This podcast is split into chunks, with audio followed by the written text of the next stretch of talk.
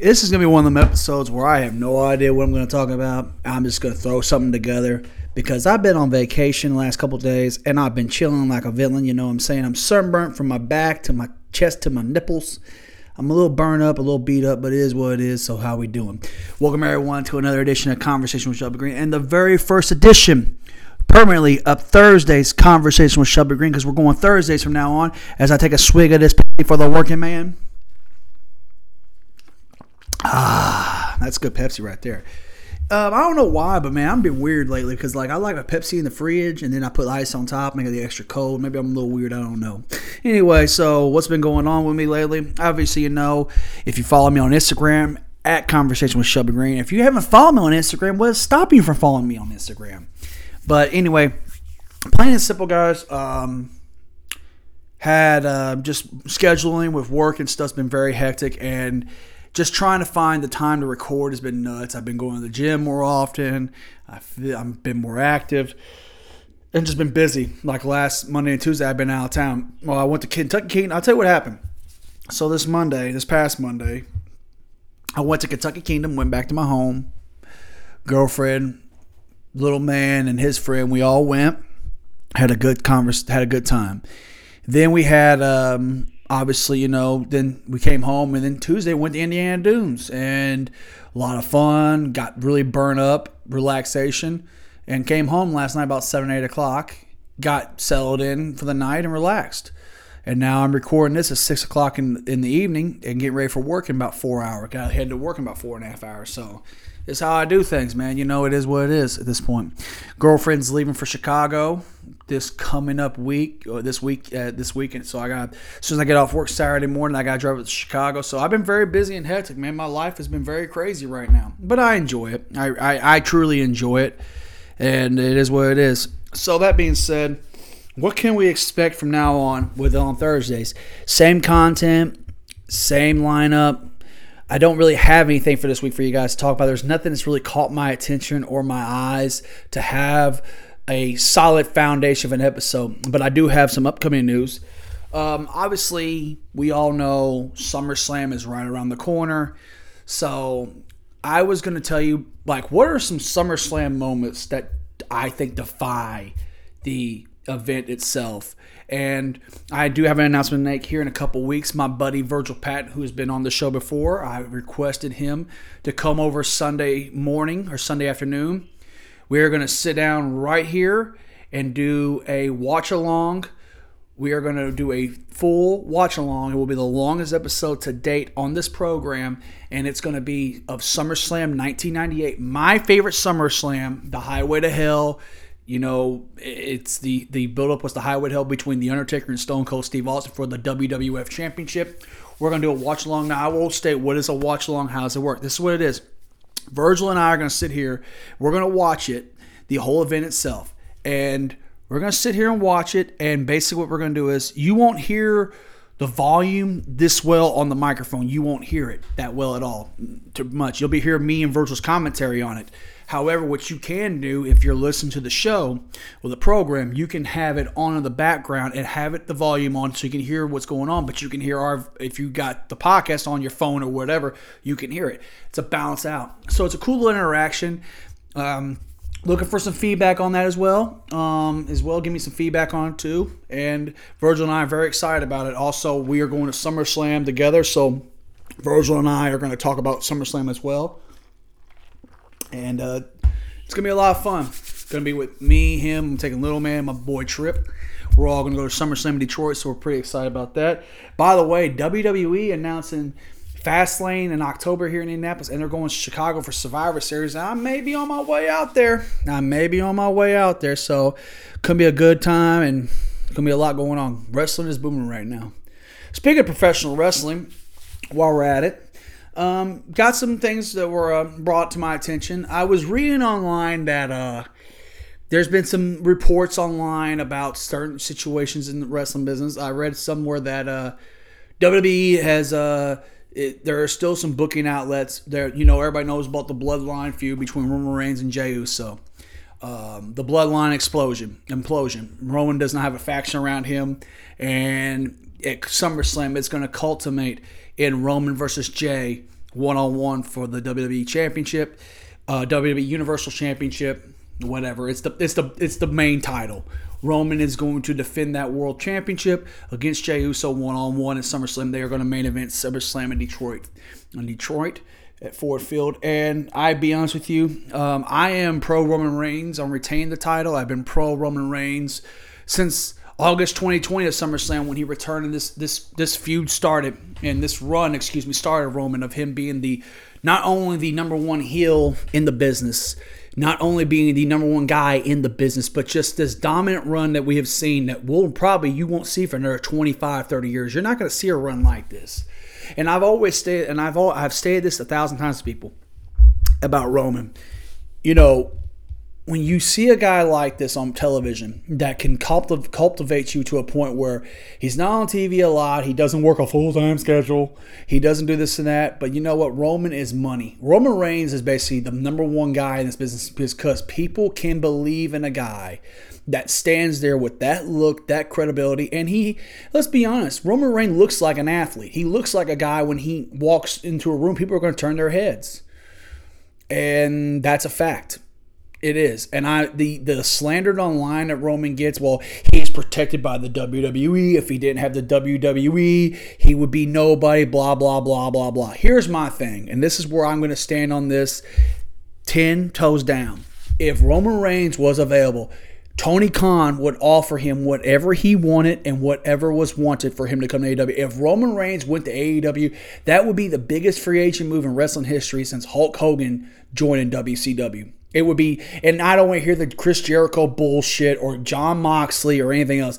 Roman Reigns is that type of guy where immediately ratings would shift. Plain and simple. People can tell you, and here's another thing I want to point out.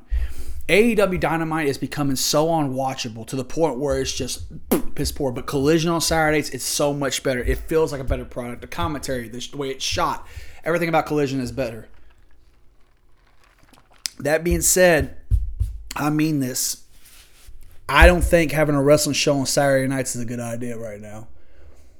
I think WWE moving their premium live events, their pay per view events to Saturdays was a good idea. It's a good idea because you know Sundays are kind of the Old Testament. Now you do Saturdays, it makes sense. My biggest gripe and issue with AEW on Saturday nights is okay, you're going to put a, live show weekly on Saturday nights when you know WWE does a premium live event on Saturday nights. Now, they kept their audience this past week, this past week because of Collision. And what, uh, what uh, they kept their, their live audience with Collision, and they were able to keep it because Money in Bank happened at two, three o'clock start time in the UK.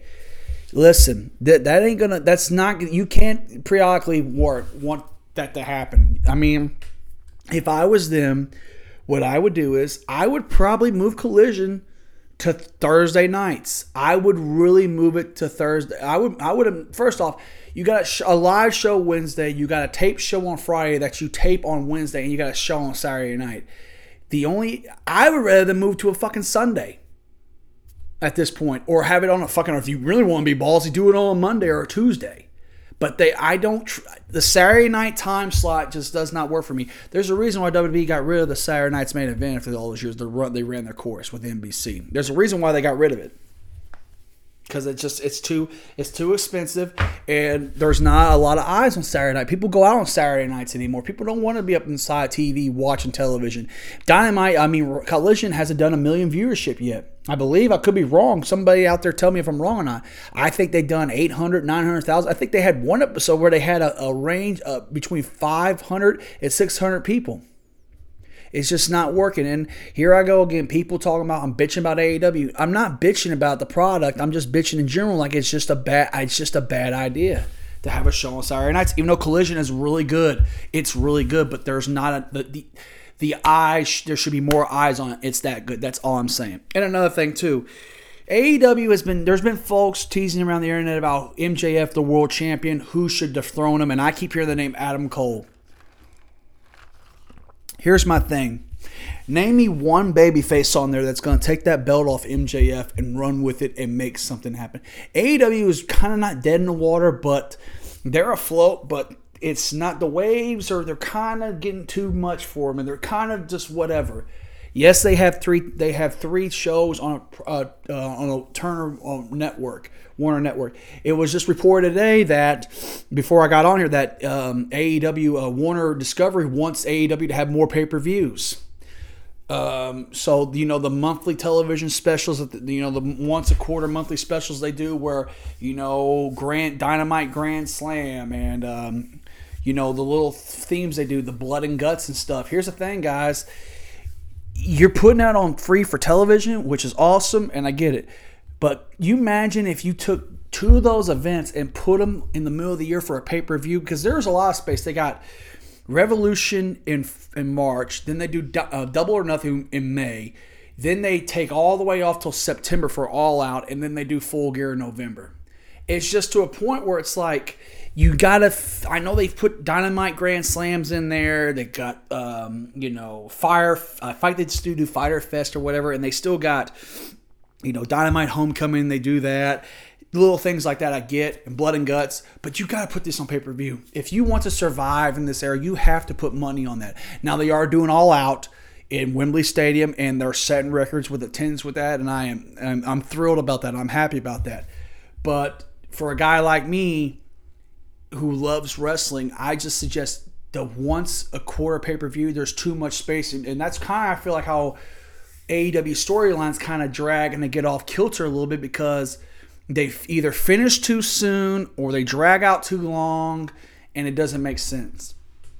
And they, they kill themselves. There's now there are some things they do really well, but I'm I just think if they if they did the right thing and made it to a point where you put all your chips in and say, okay, we're going to put a pay per view on in January, we're going to put a pay per view on in June, and we're going to put those, we're going to fill those two out, we'll fill those two up, and we'll make events out of that. You probably would get more uh, satisfaction where you can have eight week builds to pay per views instead of having oh, we got all these great angles on television. We're going to blow it off on TV in a match in front of 400 people or 4,000 people on a television show when you could blow it off on a pay per view in a big arena, full production where people are going to pay for an outcome when you book an angle to make something happen.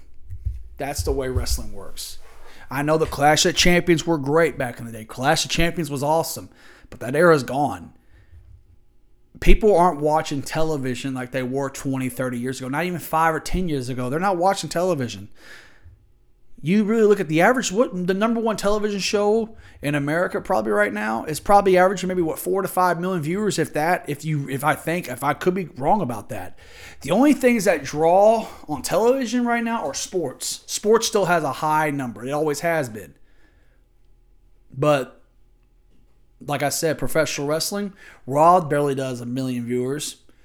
SmackDown does great because of the, the angles are wrote on the television and Roman's believability. I mean, the blood the bloodline, the bloodline um, tribal, the, the tribal chief, uh, uh, the trial of tribal chief Roman Reigns with the bloodline issue exploding, that drew three million viewers, and it was the highest grossing SmackDown in the history of SmackDown on Friday night that just shows you what happens when you take a storyline and you do it correctly. You cannot fault one thing in that bloodline storyline. You can't find one flaw in it at all. Not at all. Nothing. And speaking of the, the so the two top, we have three really major world champions. We have the AEW World Champion, and MJF. We have the WWE Universal World Heavyweight Champion, Universal Undisputed Universal Heavyweight Champion, whatever, Roman Reigns. And we have the World Heavyweight Champion on Raw and Seth Rollins. Here's what I think. Who would I have defeat these guys? And who would I roll dice? Let's start with AEW. MJF. My opinion, if I was to pull the trigger on MJF, I would look at my roster and say, do I pull the trigger now or do I hang on to another year? MJF has had the belt since Full Gear. He's had some good matches. He had the match with Daniel Bryan. Um, the the the the Iron Man match with Daniel uh, Bryan Danielson I thought was really good. Um, but outside of that, he had a solid match on television. Ricky Starks I thought was really good. The Fatal Four Way at Double or Nothing was okay with the four pillars, but it was kind of the build up wasn't the best I thought, and I think, but it, it I kind of think it hurt the match, but the match was good itself. Um, I think everybody points to him and Adam Cole. They're building towards that, them having a match. I think that's okay on paper. Um, oh, I forgot about his match with Tanahashi Forbidden Door, where I thought Jeff MJF looked great, but Tanahashi looks like he's just he needs to take time off and heal some injuries. Tanahashi looks washed. He just does. Um, so who would I have beat MJF? I wouldn't go with Adam Cole. I think Adam Cole is a is a good cop out. I think he's a good cop out if Adam Cole beats MJF. That's great, but I don't think I think the next world champion. You've gone from Chris Jericho to Moxley to Omega, Adam Page, Punk, Moxley again, Punk, Mox, and MJF.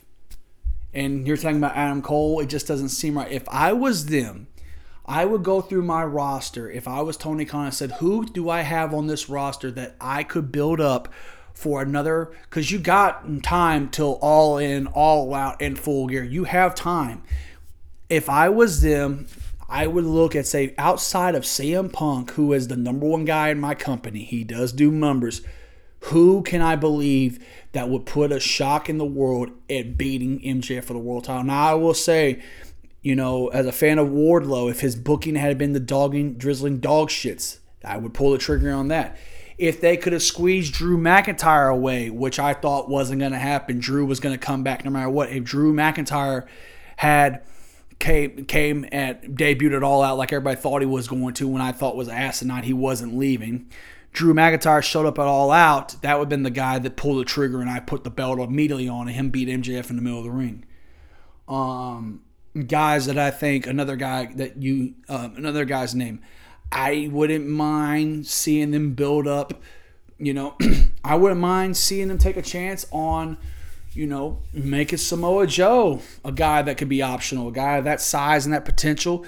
You could see him getting a shot at MJF and choking MJF out and just dominate MJF and give him a run. Joe's believability, his credibility is good.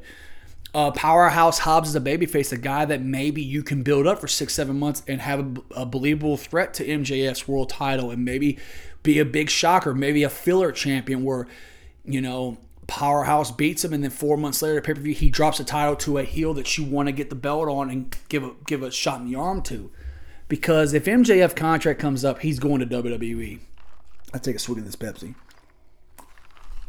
and that's just a fact. That's what the way the world looks at when you see it. MJF, when his contract comes up, he's going up north. It's gonna happen. I know the whole thing's a work. Him and Tony Khan, the BS, blah blah blah blah. It's a work MJF shows up on Monday Night Raw or SmackDown, it's money. MJF comes to WWE now. He's got to tone down his cussing. He's got to tone down a lot of things, but he can be a viable option on professional wrestling. He shows up on Monday Night Raw or SmackDown or whatever.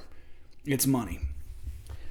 Um, so I just threw some names out there. Um, guys, I wouldn't try with. I wouldn't try Keith Lee. I think he's dead in the water. I talked about Wardlow, but I don't see it. I wouldn't mind seeing Omega MJF having doing some work together. I wouldn't mind that. I wouldn't mind Adam, Hangman Adam Page getting another shot. Just a lot of things that um, I I like to see. That's just my opinion with MJF. Now let's talk about the WWE World Title. So we got let's start off with Seth Rollins. What would I do with Seth Rollins? I would keep that belt on Seth Rollins as long as I can. Now, the, there has been the rumor about Damian Priest cashing on him and Finn Balor and getting a run. There's rumors about that. Here's what I'm take, taking. This is what I'm thinking. I would do this. You take. There's one guy on that Raw roster. I go, that's a guy right there. I look. I look at Gunther, and I see him and Seth Rollins at WrestleMania 40 in Philadelphia on night one of WrestleMania tearing the house down, and Roman, I mean, excuse me, and Gunther getting the win over Rollins. If you don't go with that, here's what I can do. I can see Seth Rollins down the line, maybe at Survivor Series, maybe at another pay per view.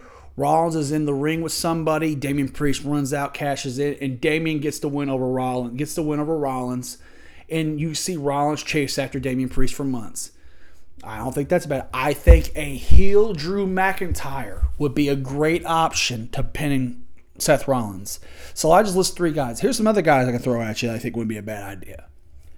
I think bringing up Bron Breakker on Raw and having him say, "All right, champ, I got experience underneath the belt. I'm here to take your world title." And I have Bron Breakker and Seth Rollins had that match. And by the way, they need if anybody wants to go back and watch Bron Breakker, that dude is 25 years old. That guy is the future of wrestling. His size, his potential. Bron Breakker is amazing in the ring. Bron Breakker would be a great option. I wouldn't be against uh, them. You know, I wouldn't be against fucking Logan Paul coming in and shocking the world and beating him. But my main option, the top three picks for me would be Gunther is one, Priest with a cash in, or a heel Drew McIntyre. Now let's talk about Roman Reigns. What would I do with Roman Reigns? How would I end the belt? First off, I wouldn't have him drop the belt anytime soon. I know he's, I think he's fourth or fifth on time in their list of world champions. I mean, the reign has been incredible. Here's some guys that everybody names. I've heard the rumor about Cody at WrestleMania 40. I wouldn't mind it. Um, personally, I think Cody on chasing Rollins on Raw uh, on Raw would be, I think would be lazy because we've seen that work so many times. And Cody beating Rollins for the fourth time will kind of seem like a cheap ass world title win if you really look at. it. I mean, 2021 we saw Cody beat Rollins.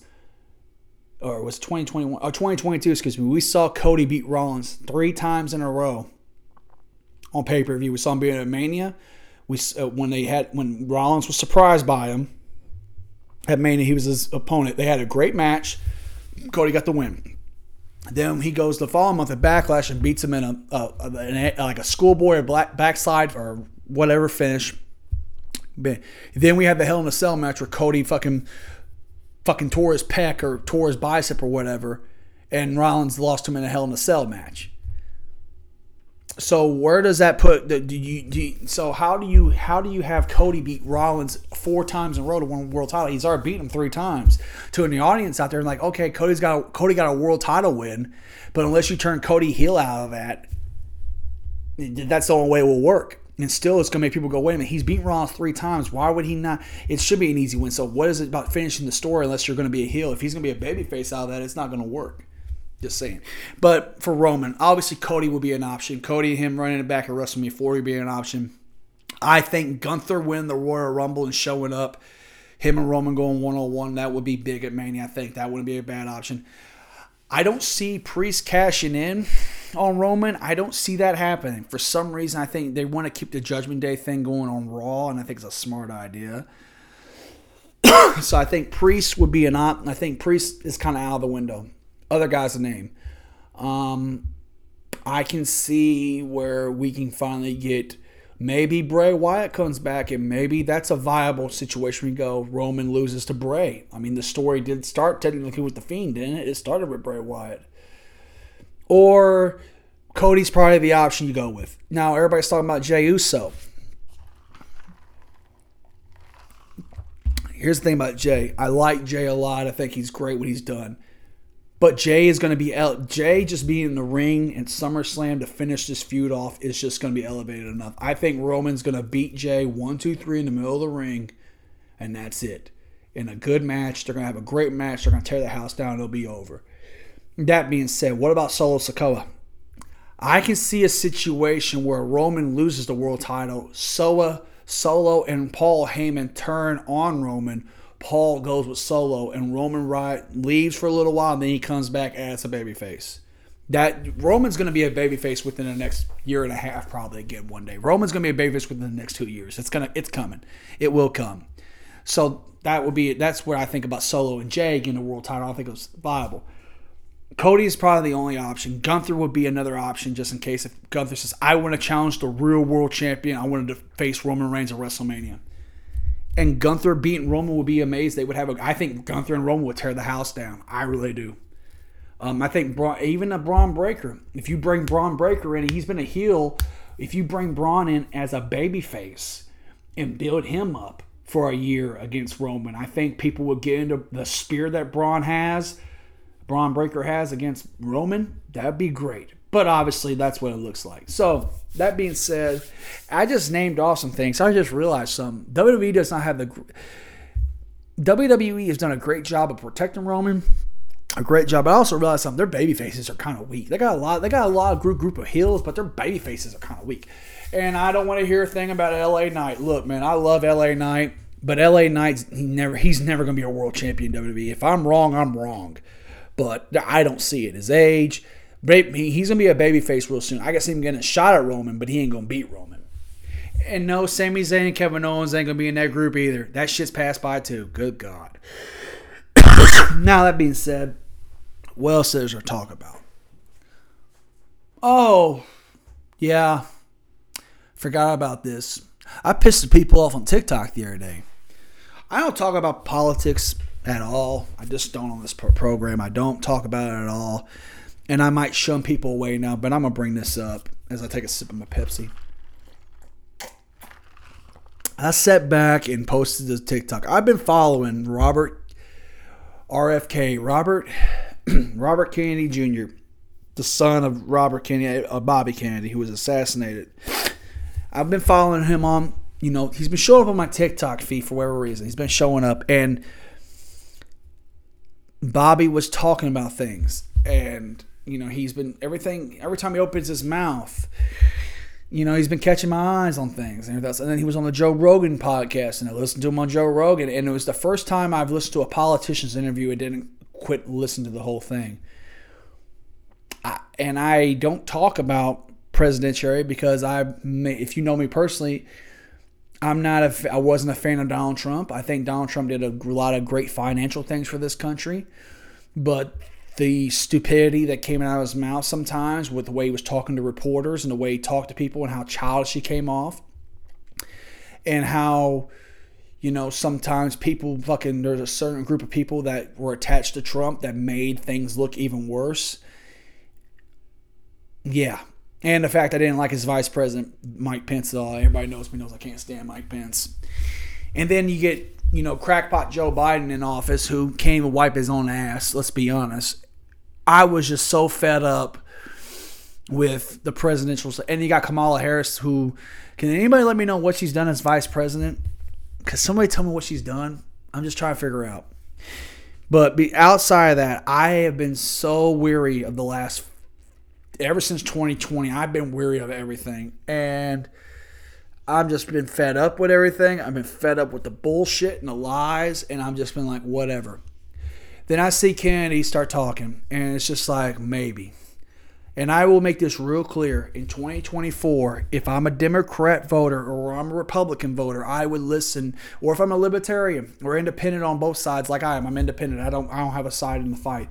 If Robert Kennedy Jr. is on the ballot, I may vote for him because I think he really means well for our country and I think he really can change things. And I think as a guy, for one, he's in his 60s.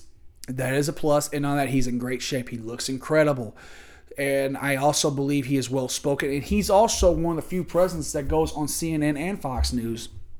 And that he's not getting overran with questions. People believe, I think people, it's nice to see a president not going at networks and just having, or the guy who's a nominee and just having whatever.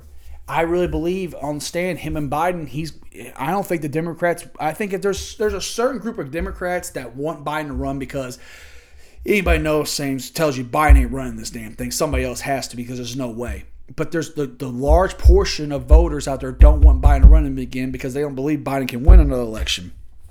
If Kennedy is on the ballot, I'll vote for him. I probably will because it'd be the because I really believe he'll do change. I really believe it. Now, DeSantis for Florida, I'm not. I think he can do a lot of good things financially for us.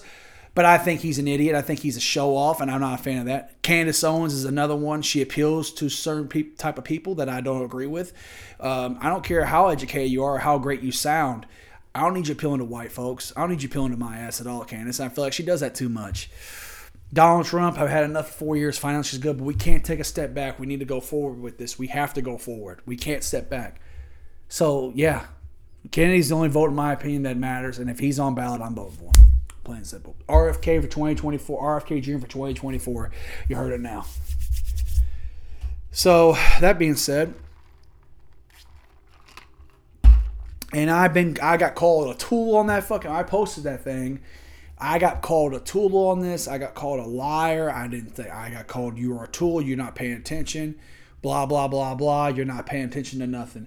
And I responded with my normal thing. Like people were calling me a tool and calling me out saying I don't pay attention enough. They can't spell right. So I had to point that out with somebody. Then I had another guy call me a tool when he couldn't even see straight because he had one eye looking at Pluto and the other eye looking at Earth. And I called him out on that. There's a difference. Plain and simple. So that'll be that. Um, also, another thing, Kenny Payne pissed. Kenny Payne done it again. He pissed off everybody at Universal. He pissed off everybody. Kenny Payne literally pissed off everyone.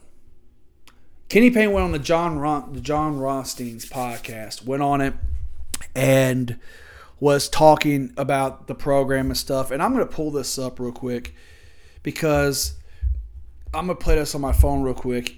And I mean this. This is, and this is, Kenny, if you listen to what he's saying, um, I just, uh, just people annoy the shit out of me.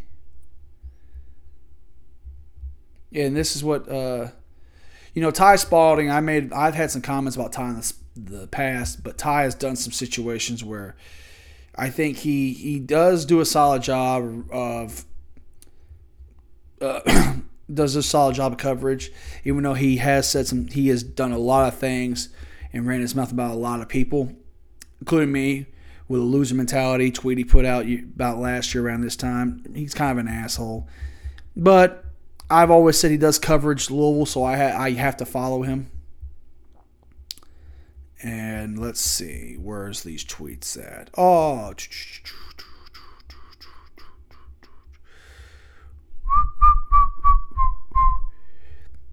okay, so this is what he said. This is what he said on the Jon Rothstein podcast. Kenny Payne did. You can get guys out of the portal and have success for a year. I'd rather rather build a program and do it the right way and get young guys have a good mixture with uh, veteran guys who have some stability and not for a year. When I look at last year opposed to this year, obviously we didn't have the wins and losses that we wanted to have, but I walk away saying I gave those kids everything I have. Now I have a new group and I think we are are headed in the right direction. It's not everybody's fault. It's just the cards we were dealt. It's part of process of going through all the investigations from the NCAA, and we will not be able to get the type programs that type players that deserve to be in this program. I just think we're dealt with a set of cards that were a little bit unfortunate. We knew he wouldn't be great. I can say that I wouldn't do anything different. We went after the top players, and we had sanctions over on our head. People were saying that we were going to get the death penalty. We won four games and we have a top 10 recruiting class walking the door on paper. And that says a lot just about not just not just me, but the staff and the program. First thing that comes to my mind about the roster is that the talent level is a lot better, thank God. The amount of players who can produce and be a part of it, a guy can't take a day off. Every single day you look around, there's 12, 13, 14 guys, somebody's coming at you. They're competitive, they're skilled, they have a chance to surprise people. I envision and this is and then now he started and then Kenny gets into the process of talking about play certain players. This is about Skyy Clark. I envision him to be able to handle the position. He's got the keys to the program. He's very poised. He has a chip on his shoulder. He has a lot to prove. He's a winner. I expect Skyy Clark to be one of the best guards in the country. Then he talks about Trent Flowers. I'm very lucky and blessed to have him with us. I love his spirit, his competitive nature, his willingness to learn, but also this is going to be hard for him. He really should be a high school senior. He's right. But I also believe that Flowers is ready for this. Any guy that size that knows he's ready, he's ready. Tre White is so talented. He's a multi-dimensional player. He's very versatile wing player. He can play some four, he can play some two, he can play some three. I'm just asking him to come here and learn as much as he can and lead us. I think Curtis Williams has been very good. I think that Koron Davis is going to be a good player. I think Mike James has came back better, more focused, and more developed. I'm going to need a big year from Brantley Huntley Hatfield. The last piece of the puzzle is how good can David Dennis Evans be? He's a seven foot one in high school. He blocked a lot of shot. If he can be, if he can be what we need him to be, it changes the whole dynamic of our team.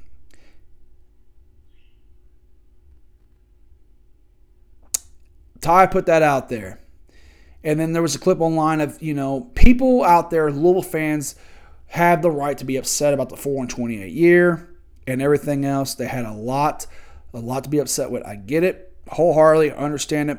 I understand it, and I I'm totally with you guys. I understand they have the right to be upset, But let's be let's be 100 about this, and I mean this, and this is just a fact, and this is just me being me, and me being honest about this. The fact that they won four games and they still brought in a top six to 10 recruiting class in the country speaks to the level of respect that people have for this program and what they have for that staff. Now, that being said, also, people were talking about how Kenny didn't take blame for anything that happened last year. Kenny Payne came into a program that was coming off a 13 win season, lost seven of their top scorers, I believe. Lost leaderships in their back, lost black, lost backcourt leadership and not only that, also a coach that quit on them midseason. And their fifth year senior captain, Malik Williams, him and Mike Pegues about got in a fight on the on in practice one day. So something had, like Kenny Payne said it best, something happened in this program where I need something had to be addressed. What did he do at the season season end? He went in and told Fabio Basili, Sydney Curry, Eli Ellis, Jae'Lyn Withers, uh, Devin Reed, uh, Roosevelt Wheeler. Who else? There's, there's there's six. Kamari Lands is seven. Who there are two? My God, my mind is going crazy right now. Good God. Well, he told nine guys. I just named out seven guys, but he told nine people, the other two that were with him, I can't think of their names right now. I apologize. But he told all those guys to go. He told all those guys to go. And then you got Eli Ellis, who came out about what about a couple weeks back. He said that, um, well, you know, the reason why I didn't come back to Louisville was because they promised Skyy Clark, you know, the keys to the, the program. He's going to be the starting point guard, going to take the ball out of my hands, blah blah blah blah. And Skyy Clark came out and said, no, fact, that's a lie. We, me, me and Eli could have worked this together. Plain and simple, Eli wasn't going to fit in what Kenny was going to do. Kenny is going to rely on multiple guys getting involved, non-positionless basketball, playing with Huntley Evans and Okorafor sharing time at the five with Traynor rim running and guys like Kaleb Glenn and maybe Curtis Williams coming in and contribute, contributed, but Tre White, Flowers, Clark, Mike James, those four guys are going to be the keys to winning this this season. Those are going to be the four guys that lead the way, and that's a fact. Now, everybody's saying, what about the fact Ty-Laur Johnson, the point guard from New York City, isn't on campus yet? He's had issues with his grades. Where's he at? Blah blah blah. Here's what's going on with that people are bitching about we have one primary ball handler. Here's the thing. If you look at Koron Davis, Koron Davis was recruited the JUCO player. Everybody was bitching about, well, you didn't have any D1 offers. Louisville offer was starting to recruit him. He had offers from NC State and some other programs. He, his his name was growing. Kenny went out and grabbed him, got a hold of him before anybody else could get him. Koron can play. He can play the point, the two, or the wing. He can play it. He's six seven. He can handle the ball like a guard. They know he knows what he's doing. He has the roster in place. You don't think Trent Flowers can play a little point and play a little positionless, get the ball and get guys involved? Like he's got ball handlers. People were bitching about Mike James. Mike James, I read, has lost 10 to 15 pounds. He's dropped some weight. He, you know, get lighter on his feet. Tre White is another guy that's six six six seven, but he can play small ball power forward, or he can play on the wing and he can play on the two and he's a matchup not he's a great he's a good defender he's a great offside rebounder which means his offensive glass off the coming off the cuff on weak sides he come in and clean it up a little bit which is outside they really need addressed i agree with one thing kenny payne one of many things i agree with him but the biggest thing is huntley hatfield. He's the key. If huntley hatfield can play like the five star recruit he was coming out of high school he comes in this year and he dominates and he comes in he sets the tone like i think he can Huntley Hatfield's going to be a problem. He's got a lot. Of, you can look at that guy's potential. He can step out and shoot threes, but man, oh man, he gets his back to the basket. He can post with anybody. He can play with his back to the basket. He can play it. It's about motor. Last year, how the hell are you going to have a motor playing with those guys? Last year, it was embarrassing to watch. I know it was hard to watch last year. Basketball was hard to watch last year as a little fan, but I watched every game that I was able to unless I was working. I watched everything. I was going down to um, girlfriend got free tickets to the Horizon League Championship game. Guess what I had on the way there going when I was going to the Pepsi Coliseum? I had the Louisville game up on the dashboard Gets Boston College. I hate it what happened last year. And I was dead ass wrong about that team. And I will stand 10 toes down about how wrong I was. And I'll live with that. And I will live with that. Plain and simple. But I'm not going to sit here and sit and say, well, Kenny Payne's be fired. After one year, how can you fire a guy after that? It wasn't his fault the program came into. If Kenny Payne came into this program in March and the sanctions had been lifted, that Louisville team would have looked a lot different last year because they would have gotten the guys they wanted, the Tyrell Hunters. They would have got probably Emoni Bates. They would have got certain guys. They would have had a nervous well, the NIL deals. NIL deals, that's what Kenny Kenny doesn't want you coming here to be on an NIL deal. He wants you to come here to be the part of the University of Louisville. You can get guys like that. Everybody's pointing to Munsley at Arkansas, and I'm a fan of Munsley. Let's be honest. Look what he just did. He had the number. He had a top five recruiting class come in this past offseason. Got to the Sweet 16, and everybody in that class is gone. And what is he doing? He's rebuilding with the port, the portal. You can't do that in out, in out, in out, in out every year. You have to have consistency, and that's what Kenny Payne's doing. He's got a hell of a group of freshmen. He's got a young core of guys, and he's got a couple vets on this squad. He's trying to. This is what you're supposed to do. And everybody said, well, he didn't put a stamp on how many wins they're going to have this year. He said, basically, goes, it's hard to tell because you don't know what can happen. He's being honest.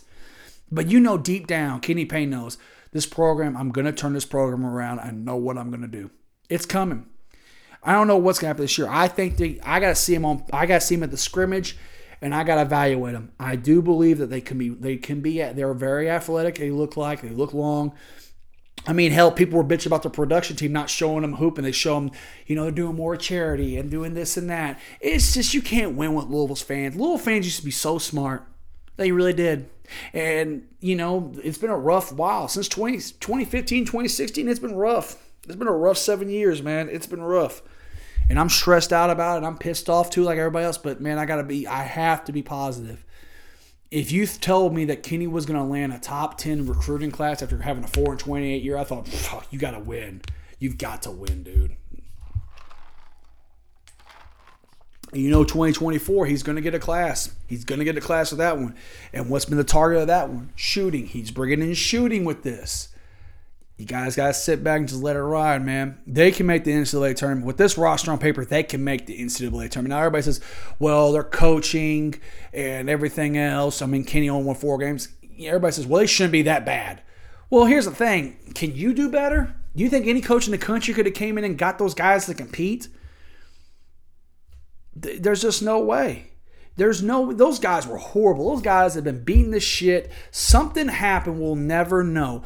We will never know what happened to those guys. We can speculate all, but we'll never know the truth. We will never know the truth about what happened. And that's a fact about what happened with those gentlemen in that locker room. And I really believe that Malik Williams, Chris Mack, that the staff that was at that time, the president, the president of the program, when she suspended Mack for Dino's bullshit. I really believe that that hurt. And I also believe that COVID fucked Chris Mack too. I think COVID hurt Mack a little bit too. Plain and simple. And there's another thing that I think falls I want to talk about Chris Mack for a second. Everybody think, you know, Chris Mack went on this, you know, marble mouse John uh, Jeff Goodman's podcast a while back. You know, Jeff uh, Goodman's a really good friend of Chris Mack. He makes it clear with his criticism of Kenny Payne. Goodman talks about how you know Chris said I had it better off. Certain you know I shouldn't you know you don't leave the place for greener pasture, but you know what happens.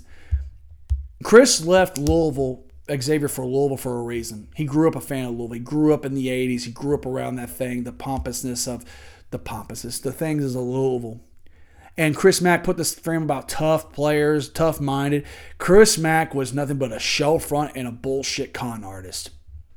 The guy brought Dino Godlin in as a recruiter. Dino ain't done shit in a while. Couldn't recruit. Brought certain guys in that nobody fucking paid attention to. You turn around, think about this one. You let, Luke, you let Luke Murray go. You fire Luke Murray, let him go. Let him go to bring a couple guys in and Luke Murray goes to UConn with Dan Hurley and wins a national championship. How does that work? Just dumb shit like that. Just dumb, stupid shit like that. And then the fact that he tried to play that boring ass offense, play that four out one in with certain guys, and it just does not work. And you know, he was hurt by sanctions. He couldn't recruit. He couldn't do this. He couldn't do that. I get it. I understand that. Same time, man, there was a lot. You had a six man Avenger style class coming in with the Irish Hulk, David Johnson, Sam Williamson, um, Quinn Slazinski, uh, um, gosh dang it, Withers was in that class, and who was the other man that was in that class? There's five. There was a sixth man. Who was the sixth one? Guys, somebody out there pouring me. I'm losing my mind. Anyway, you brought uh, you brought those guys in, and everybody thought immediately with some of the guys that had coming in. They had Enoch, you had Malik Williams, Jordan Nwora. They had certain guys in place where everybody thought, okay, like this is the class. And the last month they were there, they were 24 and seven. They could have been. They should have had a loss on about four games that year. They were 24 and seven, and the world shut down with COVID. And then he couldn't get anybody to recruit. He got Carlik Jones from Radford as a grad transfer was pretty good. But he also had Dre Davis, a guy that I really liked. You had fucking um, gosh, what's his name? You had JJ Traynor come in. Dad was dad. Jason Osborne played at Louisville, so he's family. So I was like, all right. But it just didn't mix. Something was off. You know that team played that. He played that stretch of guys like a lot of minutes. Like Jae'Lyn Withers had to play the five when he's really a, a four or a three. And you know, then the following year, they, you know, they get this squad to come in. They let some guys go, but they bring in Jarrod West. They bring in Noah Locke. Sydney Curry comes in. They bring a lot of guys in, and just nothing falters. Nothing works. Nothing works. They went to the Bahamas and won a tournament when Mack was suspended. They were five and one. They bring Mack back, and then they, they go back and forth. And I knew when I knew Chris Mack was fired. Saturday they were playing Notre Dame. Louisville was playing Notre Dame. Russ Smith was Jersey was getting retired. Number two, Russ Smith. Jersey retired at Louisville, won a national championship and a Final Four. And plain and simple, everything was going fine. And they got their ass kicked. I knew I said they better go to Monday night and beat Virginia, or he'll be gone by Tuesday morning or Tuesday afternoon. And sure enough, Mack was gone by Tuesday afternoon. They got he was fired. And then everybody, the rumor was, was it Kenny Payne? I heard the rumor I kept hearing was Kenny Payne, Musselman from Arkansas, Scott Drew from Baylor, and there was a fourth name. There was rumors about Jay Wright coming out retirement to take the Louisville job, and I knew who was going to get the job. I knew Kenny Payne was going to get the job. I also Ed Cooley wouldn't have been a bad idea. I think Ed Cooley would have done well at Louisville, but plain and simple, Kenny Payne got that job, and he's made it work. He's made it work, and that he made came in and made it work for what he had to do with. He had to deal with a lot. He cut a lot of guys loose. He brought some guys in. He missed out on a lot of guys. But let me tell you something. After that season, like my dad told me, Kenny basically, dad told me, goes, all he needs is one recruit to fall, and the rest will fall. He got Dennis Evans, then Skyy Clark and Trent Flowers within a week. Then there was rumors about certain guys. He brought that. his name escapes me, but the the the basically a freshman that didn't play at all in Miami brought him in. People lost their fucking mind over that. They gave that guy a scholarship. But then he turns around, gets Ty-Laur Johnson. He gets Tre White. He gets certain guys like that, and he still brings in. He still has his core. He's brought in nine fresh faces in this program to go along with Emmanuel Okorafor, as I knock my microphone over, to go along with Emmanuel Okorafor, who I think has a lot of potential. Mike James, who I think can be a lottery pick or a first round pick in the NBA draft. JJ Traynor, who I think could be one of the best energy guys in the ACC or possibly in the country. And Brantley Huntley Hatfield, who has potential to be a great forward in college basketball. He's got a lot of guys. And I'm excited. And I will tell you this right now I'm not going to be season ticket holder for this year, but next year, not the season come up the following year, you best believe I'll have season tickets to Louisville, and I will be a season ticket holder for basketball because that's been a dream of mine, and it will happen. I guarantee you that. Now, anything else to be talked about before I sign off? Daily, just a reminder, Virgil Patton will be on the program. And I want to point this out too. I can hear people right now, why are you talking about when you brought the, the whole politics things? I was bringing up, it's just my opinion on things, man. You can hate it, you can love it, I don't care. But don't sit there and bitch me out for opinion I have. I'm not attacking nobody. I'm not saying anything derogatory about anybody. I said what I said and I meant what I said. I didn't say anything to offend anybody, so I don't want to hear that bullshit from anybody. All right. And there was a rumor, or a rumor, a little thing, a little buzz that started about me starting a second podcast. Here's the thing, guys. I've been playing on a YouTube channel and it got pushed back again. I'm sorry about that, but I've been very busy. Here's the thing. If I was to do another podcast, it would be a strictly horror related show. It'd be nothing but about it'd be nothing about horror films. It would. It would be something I would just talk about horror films all day long and everything else. And that's all I would do for that podcast. So tune in next week on Thursdays for Conversations with Shelby Green and let me know if you need if you would like to sponsor the show. All you gotta do is email me at greenshelby0310 gmail.com or message me on Facebook or Instagram or any of my socials. You can find me, look me up on any any platform. And just remember one thing, guys, like always, I don't bullshit. I just tell it like it is straight up. Have a good one, y'all.